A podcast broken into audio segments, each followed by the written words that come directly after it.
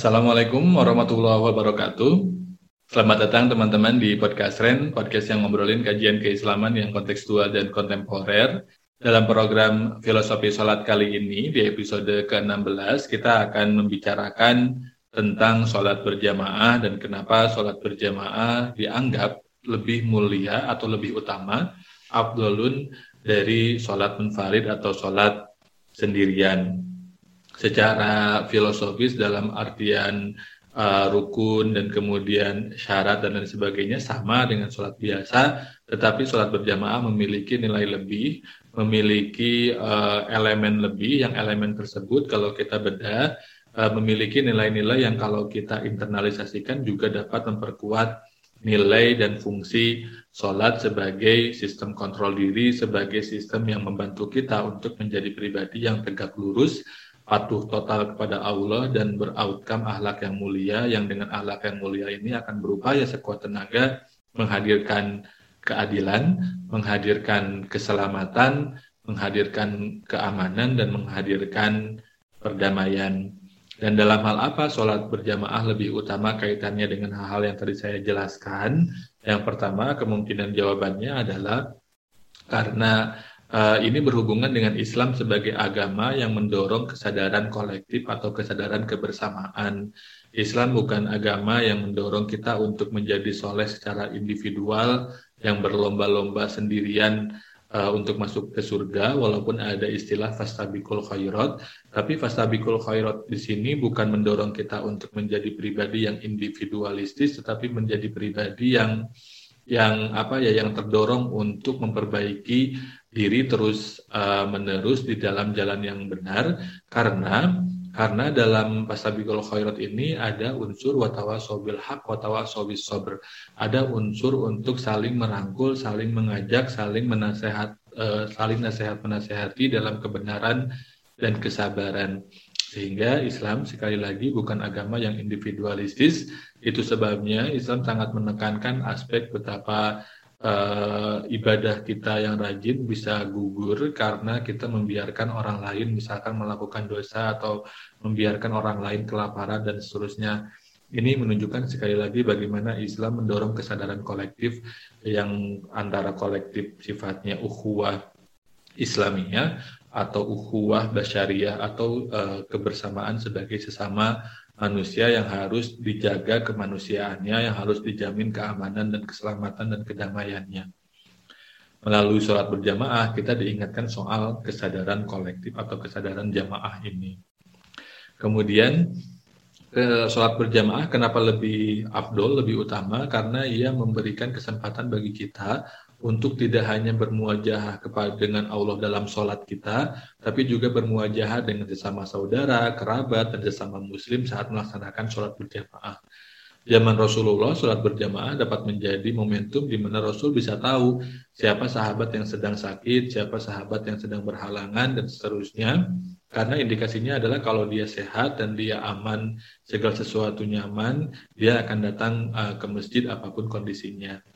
Maka ketika ada yang tidak datang ke masjid, mereka akan segera tahu bahwa ada sesuatu yang tidak beres dengan salah seorang sahabat. Proses pertemuan sholat berjamaah di masjid juga menjadi pertemuan di mana mereka saling uh, mengupdate pengetahuan, mengupdate kebijaksanaan, berdiskusi untuk kepentingan umat, kepentingan bersama. Kadang-kadang ini juga berhubungan dengan fungsi masjid sebagai tempat di mana persoalan-persoalan umat didiskusikan dan diputuskan sebaik mungkin dengan berdasarkan pada prinsip keadilan uh, bagi semua pihak yang terlibat.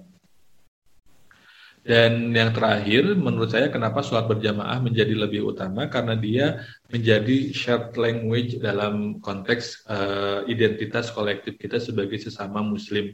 Yang karenanya ia menjadi konektor bagi kita ketika kita sholat berjamaah di masjid, ambil contoh misalkan di Masjidil Haram, kita akan akan merasa bahwa kita mengenal orang di samping kita secara dalam, walaupun kita sama sekali asing dengan orang tersebut. Kita akan melupakan segala perbedaan eh, kecenderungan politik, sosial, dan tafsiran kita ketika kita sholat berjamaah, karena kita tahu kita sama-sama sedang bertamu, bermuajah kepada Allah, dan kita menikmati sholat sebagai shared language atau bahasa bersama kita uh, sebagai uh, titik temu kita, sebagai konektor kita, sebagai bagian yang menjadi irisan kesamaan kita, sehingga kesadaran itu menjadi pengikat, penguat ukhuwah kita dan menjadi bagian dari uh, elemen untuk mengkonstruksi identitas keislaman kita. Dengan demikian akan tumbuh kesadaran bahwa terlepas apa pun yang menjadi perbedaan kita, kita memiliki satu persamaan, memiliki bahasa bersama, setidak-tidaknya dalam bentuk sholat berjamaah, dan karenanya al-jama'atu rahmatun wal firqatu azab, bahwa kita mesti bersatu, dan karena bercerai, karena berpecah belah adalah uh, kemul, kemul, apa ya, adalah mulai datangnya kehancuran.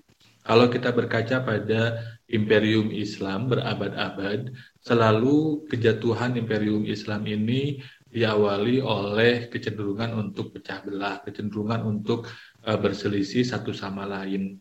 Ketika imperium Islam terakhir jatuh sebelum Eropa bangkit, sebetulnya bukan kebangkitan Eropa dan penjajahan yang dilakukan Eropa yang membuat kehancuran imperium Islam, tetapi perpecahan bertahun-tahun yang sudah terjadi sehingga imperiumnya jamaahnya lemah, persatuannya lemah sehingga ketika muncul tantangan dari luar ia menjadi gampang untuk runtuh kesadaran untuk bersama, untuk bersatu inilah yang penting untuk kita tumbuhkan sehingga kita bisa mengutamakan yang sama dan mengesampingkan yang beda, tidak memperuncing perbedaan dan menjadikan perbedaan sebagai unsur yang memperkaya dari persamaan yang menjadi shared language atau konektor kita.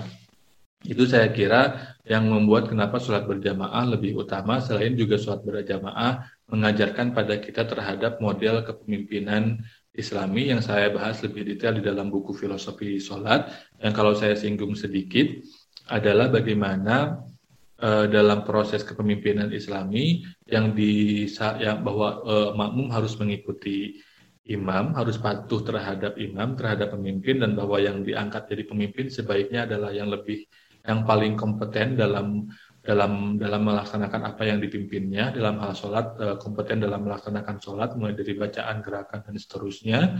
Dan walaupun makmum harus mengikuti imam, imam tidak bisa berbuat semena-mena karena ada aturan sholat yang mengikat si imam, yang kalau imam batal melaksanakan aturan sholat tersebut, makmum bisa memisahkan diri dari imam sehingga tidak ada kekuatan atau kekuasaan absolut di dalam kepemimpinan Islami. Ada aturan main yang ketat yang harus diatur sedemikian rupa oleh uh, yang yang yang diatur sedemikian rupa dan mengatur sedemikian rupa uh, pelaksanaan sholat sehingga tidak ada kekuatan absolut yang cenderung untuk korup. Seperti itu. Nanti mungkin teman-teman bisa baca bukunya untuk untuk penjelasan yang lebih lebih detail. Nah, untuk menutup uh, episode video podcast untuk filosofi sholat, pertanyaan terakhir yang mau saya ajukan adalah berhubungan dengan uh, dalam azan ketika perasa hayya ala sholat dilanjutkan dengan hayya ala falah. Hayya ala sholat, ajakan untuk sholat, hayya ala falah, ajakan untuk menang. Kenapa setelah kita diajak untuk sholat, kita diajak untuk menang? Menang atas apa dan bagaimana caranya menang ketika kita melaksanakan sholat sehingga dalam azan hayya ala sholat diikuti hayya ala falah. Kita akan mendiskusikannya di episode yang mendatang. Terima kasih. Wassalamualaikum warahmatullahi wabarakatuh.